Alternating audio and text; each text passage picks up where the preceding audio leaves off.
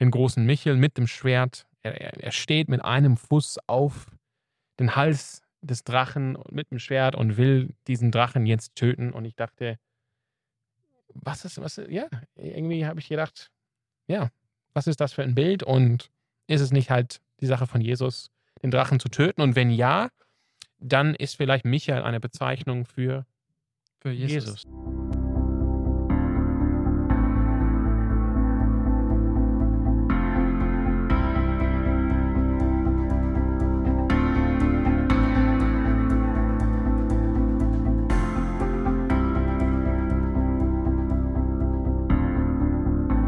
Herzlich willkommen zu Studentenfutter. Richtig schön, dass ihr diese Woche wieder eingeschaltet habt. An meiner Seite steht der Sam. Hi, guys. Und Sam, ich freue mich jetzt richtig auf diese Folge. Eigentlich freue ich mich auf alle Folgen, fällt mir gerade auf. Ja. Yeah. Irgendwie ist das so ein Standardding geworden. Aber, dass wir uns freuen. Ja. Wir müssen aufpassen, dass das nicht zu einer Floskel wird. Zu einer Floskel wird, ja. Ja, aber dieses Mal ist es eine Ausnahme, weil wir das Thema heute, also ich meine, ihr lest es ja gerade schon im Titel, aber das Thema heute ist für mich von besonderem Interesse, weil du dankenswerterweise mir eine Frage gestellt hast und selber die Antwort übernimmst heute. Richtig, ja. Ich weiß auch nicht, wie diese Folge heißt. Das werden die Leute, die diese Folge jetzt angucken, wissen, weil sie steht in der Beschreibung. Aber ja, das Thema ist auf jeden Fall schon klar. Ja, das Thema ist auf jeden Fall. Wir hoffen, dass ich hoffe, dass der Name gut ist von dieser Folge. Aber das ist nicht mein Auftrag. Ja, yeah, no pressure. No pressure. Ja. Ja, ich habe eine Frage gestellt. Du hast mich gerade daran erinnert. Ich habe es nicht mehr im Kopf gehabt. Ja, es war eine super lustige Geschichte. Und wir erzählen ja sonst so wenig Geschichten, deswegen machen wir das jetzt einfach mal. Okay. Wir waren auf der Pastorenkonferenz der Carry-Bewegung. Und Tradition, wie das halt nun mal so ist, fahren wir durch Italien wieder zurück nach Deutschland. Durch Südtirol. Und da gibt es eine Stadt mit einem Café, wo wir jedes Mal einen Kaffee trinken. Und wir waren nach 5 Tagen. Ja, das ist Innichen. Man kann's offenbaren. Das ist kein Geheimnis. Danke. Innichen. Ja.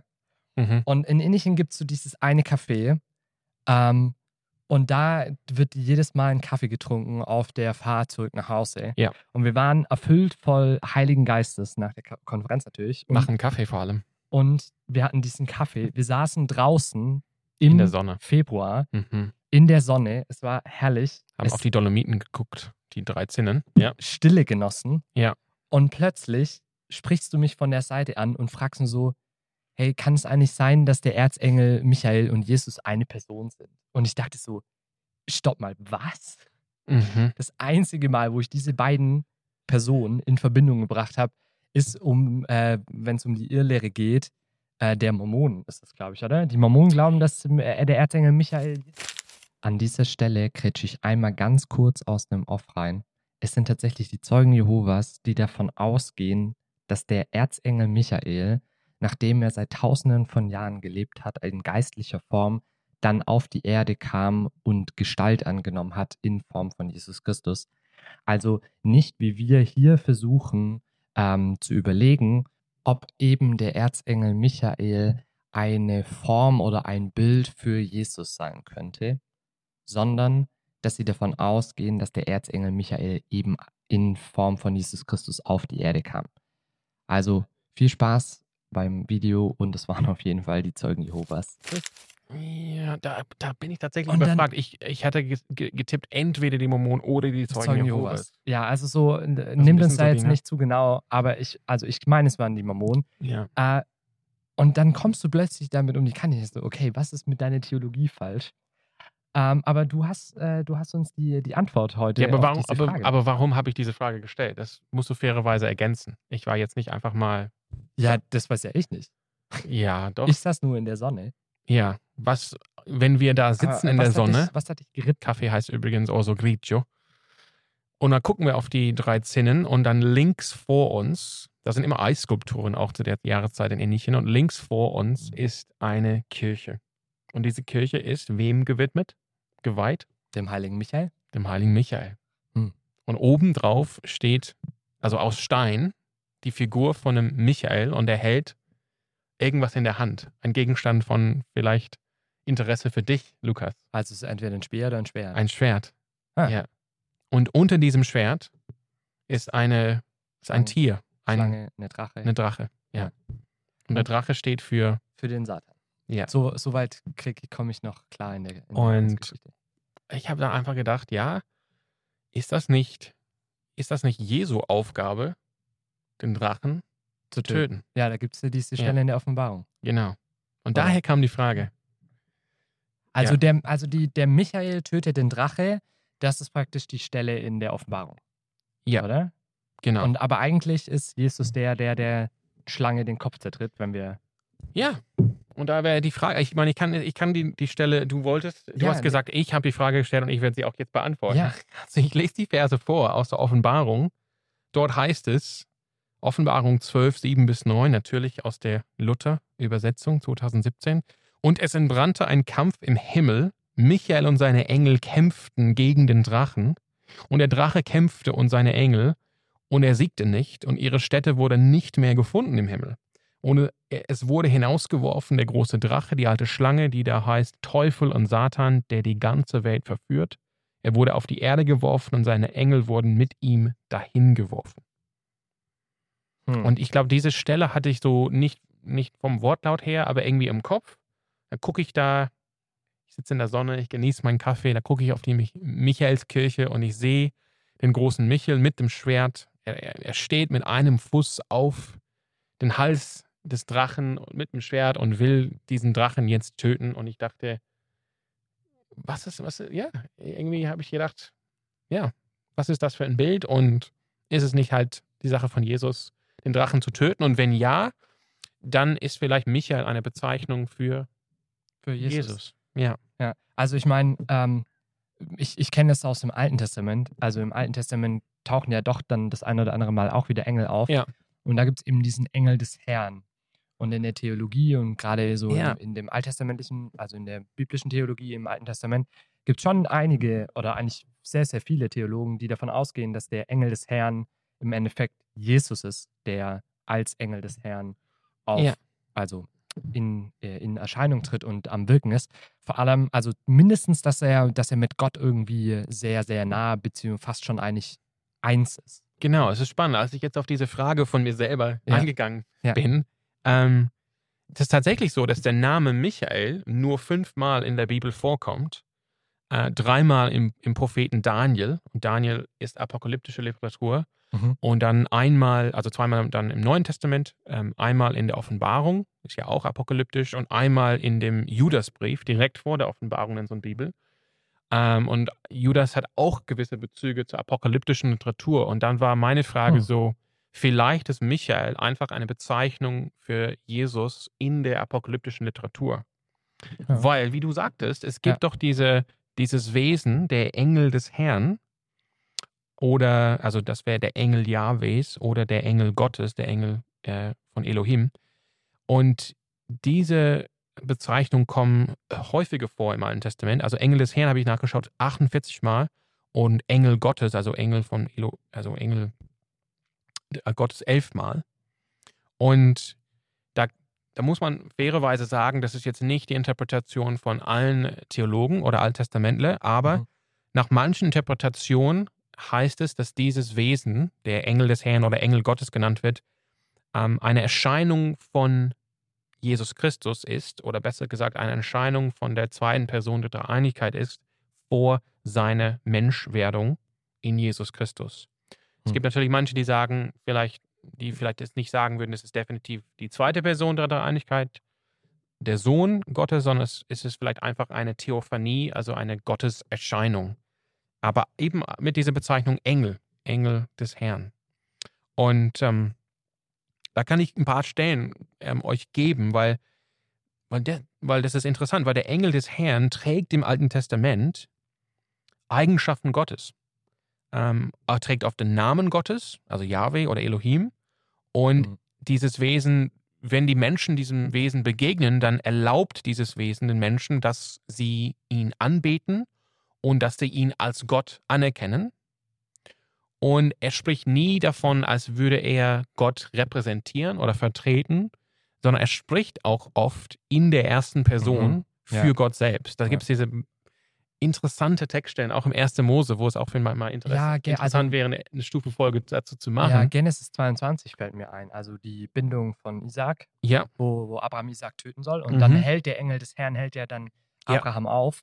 Und da in diesem Moment, wo der Engel des Herrn eingreift und zu Abraham spricht, das ist ganz, ganz spannend irgendwie, wie der Engel des Herrn als erstes sagt, stopp, Gott hat dir das zwar gesagt, und dann rutscht er praktisch von der dritten in die erste Person.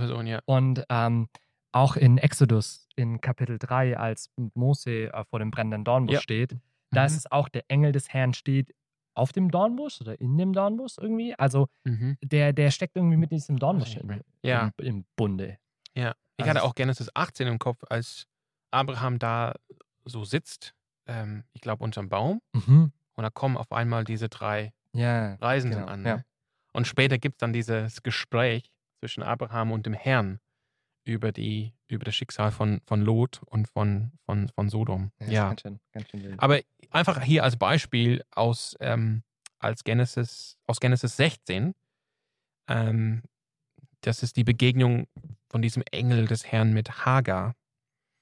Und dort heißt es, und der Engel des Herrn sprach zu Hagar, sie ist in der Wüste, sie ist geflohen, kehre wieder zurück zu deiner Herrin und demütige dich unter ihrer Hand. Und der Engel des Herrn sprach zu ihr, siehe, ich will, also jetzt plötzlich so für Gott sprechend, ich will deinen Samen so mehren, dass er von großer Menge unzählbar sein soll. Und dann Vers 13, und sie nannte den Namen des Herrn, der mit ihr redete, du bist der Gott, der mich sieht, indem sie sprach, habe ich hier nicht dem nachgesehen, der mich sieht? Ja, oder später im Richterbuch, die Eltern von Simson sagen in Richter 13,21, Richter 13,22, und Manoach sprach zu seiner Frau, wir müssen sicherlich sterben, weil wir Gott gesehen haben, direkt nachdem ihnen der Engel des Herrn begegnet ist. Spannend. Ja, aber bei Michael, wenn man dann näher guckt, dann ist das jetzt nicht, also das wäre so die Frage, ist das jetzt ein Parallel? Also es gibt den Engel des Herrn und der ist tatsächlich kein Engel in dem Sinne, sondern er ist irgendwie eine Gotteserscheinung oder eine Christuserscheinung. Ist es vielleicht parallel ähnlich mit Michael? Nur halt, Michael wird als Bezeichnung genommen in der apokalyptischen Literatur. Aber es gibt eigentlich klare Andeutungen im Text, dass das nicht der Fall ist, dass Michael nicht mit Jesus identifiziert werden kann. Ja, ich habe mich schon gewundert. Irgendwie tötet der Michael den Satan irgendwie gar nicht. Er wirft ihn ja nur auf die Erde. Ja. Wenn wir die Offenbarung mal angucken. Ja, wobei natürlich ist auch die Frage, hat Jesus jetzt durch sein Leiden, Sterben und Auferstehung den Satan getötet? Oh, das hört sich fast schon an, als würden wir nochmal eine Eschatologie-Folge machen. Okay.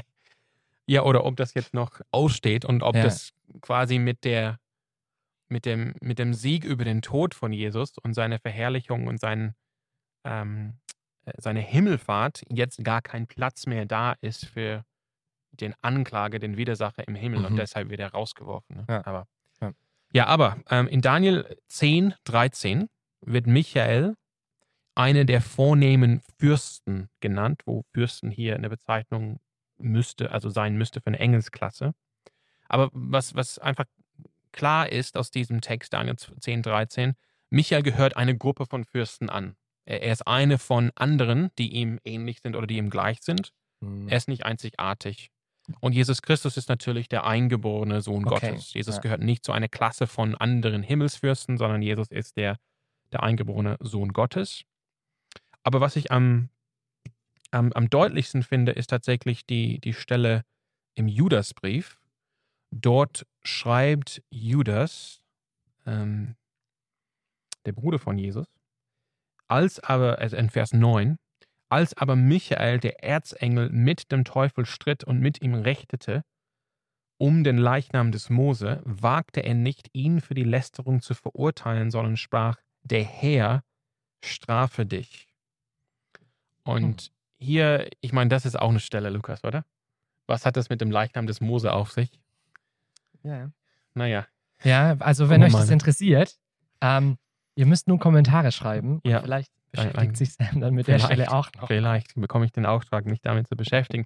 Aber hier heißt es von Micha auf jeden Fall, dass er nicht die Autorität hat, den Teufel zu verurteilen. Oder er wagt es nicht. Er sagt, Das ist nicht mein Platz, nicht mein Auftrag hier, den Teufel zu verurteilen. Und er spricht denn deshalb so einen Fluch aus oder ein Urteil aus im Namen Gottes. Der Herr strafe dich. Und ich denke, diese Stelle macht eindeutig, dass Michael nicht mit Jesus identifiziert werden kann, denn Jesus ist der Herr und Jesus ist Gott und Jesus hat jede Autorität, den Teufel zu verurteilen. Und wenn wir das Bild von Jesus kennen aus den Evangelien, dann wissen wir, dass es ein immer wiederkehrendes Merkmal ist von Jesus, seine Autorität gerade da über die unsichtbare Welt, über den Teufel und über die Dämonen. Die Dämonen begegnen Jesus mit Angst, weil sie wissen, er hat die Autorität, dass er sie in den Abgrund verurteilen kann oder dahin bewegen kann. Aber man sieht das auch bei seinen Versuchungen in der Wüste, wo er dem Teufel begegnet, aber auch bei den Austreibungen von unreinen Geistern in seinem Dienst. Jesus hat diese Autorität. Also deshalb denke ich, das ist ziemlich eindeutig. Michael kann nicht mit Jesus identifiziert werden.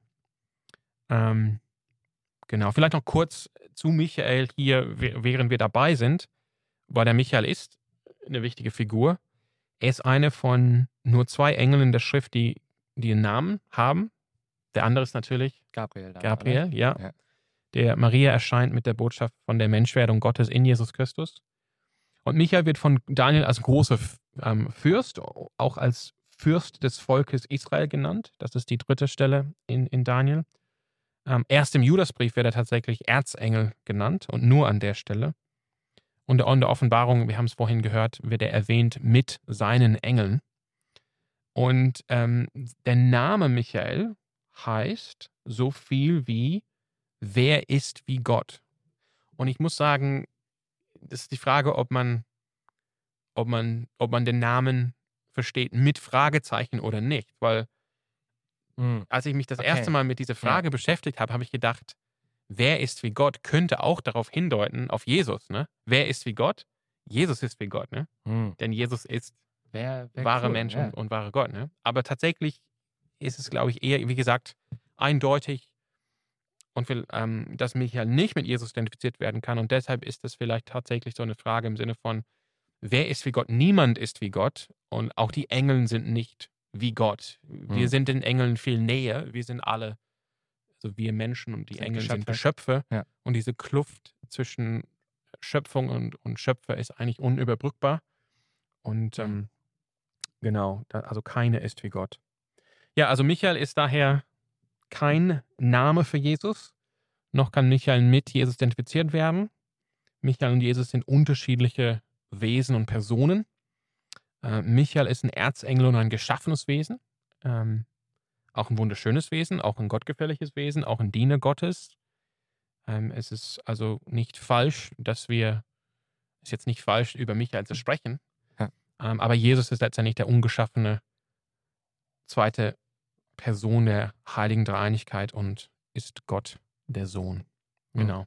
Ja, also cool. Das heißt, wenn wir das nächste Mal, Sam, in Italien sind, in Innichen sind und das gute Wetter genießen hoffentlich und auf diese Kirche schauen, dann können wir beruhigt sein und das Stück wunderschöne Kirchenkunst genießen, ohne gleich in theologische Debatten ausbrechen zu müssen. Ja, was wir nicht gemacht haben. Wir haben einfach diese Frage schwebte dann in der Luft und wurde erst hier in Deutschland wieder beantwortet. Aber vielleicht können wir diese Folge auch enden mit ein paar Fragen, weil wo ich noch nicht da auf den Grund gegangen bin. Ich finde es interessant, es gibt viele Kirchen, die Heiligen gewidmet sind. Also entweder den Aposteln oder auch Maria, Marienkirche oder auch späteren Helden der Kirchengeschichte, will man sagen. Ne? Ja. Aber wie kommt es, dass manche Kirchen Michaelskirchen sind und dem Michael gewidmet sind, dass Michael irgendwie als Heilige durchgeht? Stimmt. Das wüsste ich jetzt nicht, wo da der Ursprung wäre. Ja. Das ist eine gute Frage. Und ich meine allgemein, also ich kenne es selber nur aus meinem eigenen Studium, wie stiefmütterlich eigentlich dieses gesamte Thema mit der unsichtbaren Welt und mit den Engeln und wie das alles zusammenhängt. Es wird einfach stiefmütterlich behandelt und das ist bei uns tatsächlich sogar ein Teil der Anthropologie. Also im Dogma der Anthropologie geht es darum, dass der Mensch praktisch ein Mischwesen und ein Teil der unsichtbaren Welt ist und ein Teil der sichtbaren Welt, weil er Geist und Leib hat. Ja. Und dementsprechend muss man kurz auf die unsichtbare Welt eingehen und dann wird ganz kurz was zu den Engeln gesagt, aber das ist eher mehr so, ja, irgendwie gibt es die, irgendwie sind die nicht mehr so wichtig. Mhm. Aber tatsächlich, wenn wir es schon von Thema Engeln haben, habe ich auch noch eine Frage, die wir einfach mal mit in den Raum reinwerfen können. Wir haben nämlich neulich die Stelle in Matthäus gelesen, ich glaube, es müsste in Matthäus 20 gewesen sein, wo auch Jesus von Engeln spricht. Und, und auch in Hebräer 1 gibt es eine Stelle, wo der Autor von irgendwie Engeln, die uns bewahren oder die uns begleiten, sprechen. Also dieses Konzept von Schutzengeln, finde ich, ist auch, also das war so was, was mich dann nochmal bewegt hat, wo ich dann in den letzten Wochen nochmal draufgestoßen bin. Da könnten wir auch nochmal drüber reden. Ich dachte, Lukas, du trägst deine Mütze wegen den Engeln. Ach so. Wie es heißt in 1. Korinther 12. 1. Korinther 11. Ne? Ah, okay. Wegen den Engeln, ja. Ja, ist spannend. Ja. Ich meine, auch diese Stelle in Daniel, wo es heißt, der Michael als großer Fürst des Volkes Israel war auf dem Weg zu Daniel und wurde er aufgehalten von einem Fürst von Persien. Ja, richtig skurril. Spannende Sachen. Ja. Ja. Also ich glaube, Engel ist so ein Thema, da könnten wir echt vielleicht sogar nochmal eine Folge oder eine kleine Serie draus machen. Angelologie. Ja, schreibt gerne, wenn euch das interessiert. Wäre auf jeden Fall was, wo man reintauchen könnte. Ich habe das sogar tatsächlich ein theologisches Werk, was ich schon immer mal lesen wollte. Mhm. Genau. Und bis dahin. Ansonsten bleibt es, Michael ist der, der den Drachen aus dem Himmel rausgeworfen hat. Ja. Und Jesus bleibt der einzig wahre, eingeborene Sohn, der nicht... dem alleine angebetet wird. Ja. Ja. Genau. Amen. Amen.